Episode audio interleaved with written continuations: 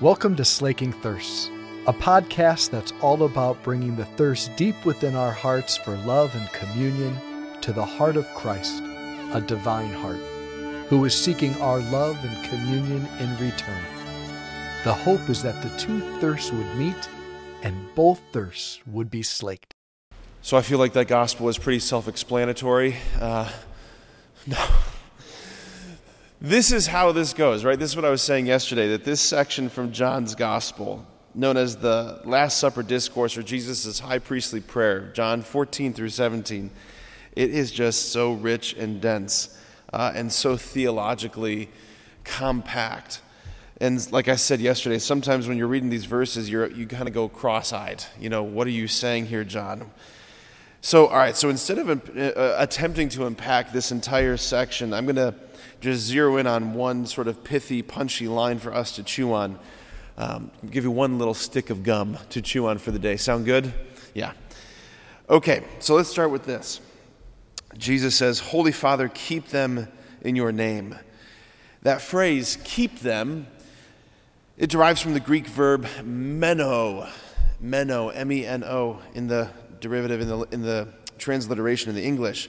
That verb meno is all over John's gospel in particular. What does meno mean? It means to abide, to remain, to stay within, right? Think of Jesus in John 15. He says, Abide in me as I abide in you, remain in me as I remain in you. The whole branches and vines. It's this whole idea that he's saying, establish this deep organic connection. Let us stay in this, right? He says, Holy Father, keep them in your name that you have given me. Notice, he doesn't say keep them in the name that you have given me, but it's keep them in your name that you have given me. What name? Father. Right? That's the name revealed through the Son, revealed to the Son and through the Son that who God is, He is Father, right? As Jesus says, when you pray, say, Abba, which in English translates to something closer to dad. It's a term of deep endearment, deep affection, right? Jesus is here. He's praying to the Father, to Abba, that He would give the grace to Jesus' disciples that they would abide in, that they would stay in, that they would live in remain in this name, right? Meaning the, the identity and the relationship of the Father that Jesus has received and that he's given away.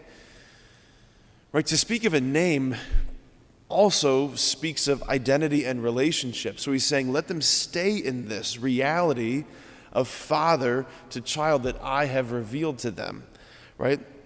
By nature, let me make this a little bit more clear. By nature, Jesus is the divine Son of God, right? With the singular prerogative of referring to God as Father.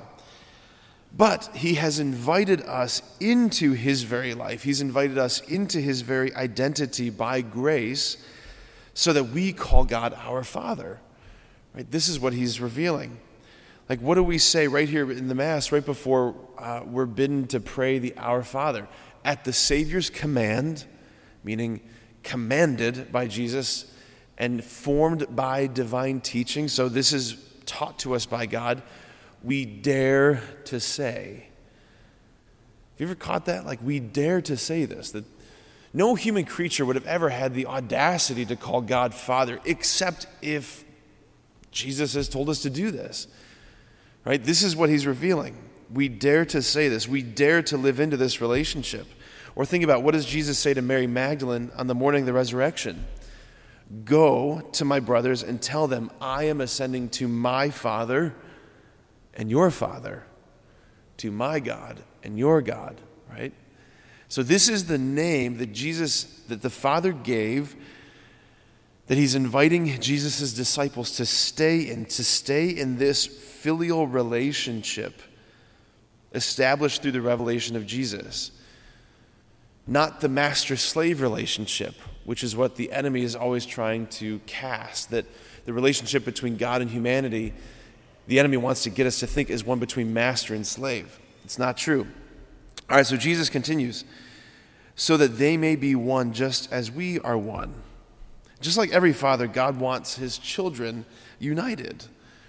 right? The unity of the Trinity, the unity, I'm sorry, the unity of the church is derivative from the unity of the Trinity. That our unity comes from the unity of the persons of the Trinity. And then he says this When I was with them, I protected them in your name that you gave me. What does that mean? That Jesus is the one who's constantly protecting us from the enemy's lies and accusations that God is not our Father. That He is revealing endlessly, through especially His passion, death, and resurrection, that God is trustworthy.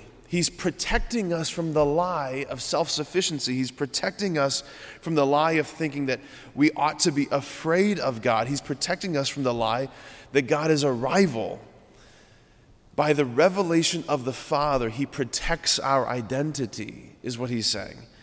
That he came to reveal the trustworthy heart and he, the trustworthy heart and face of the Father. And when we know that, we get to live in the freedom, the freedom of being a son, a daughter, a beloved child of God, which is what we were always meant to experience. So, one line, right? One line from John's gospel here today and that's just scratching the surface.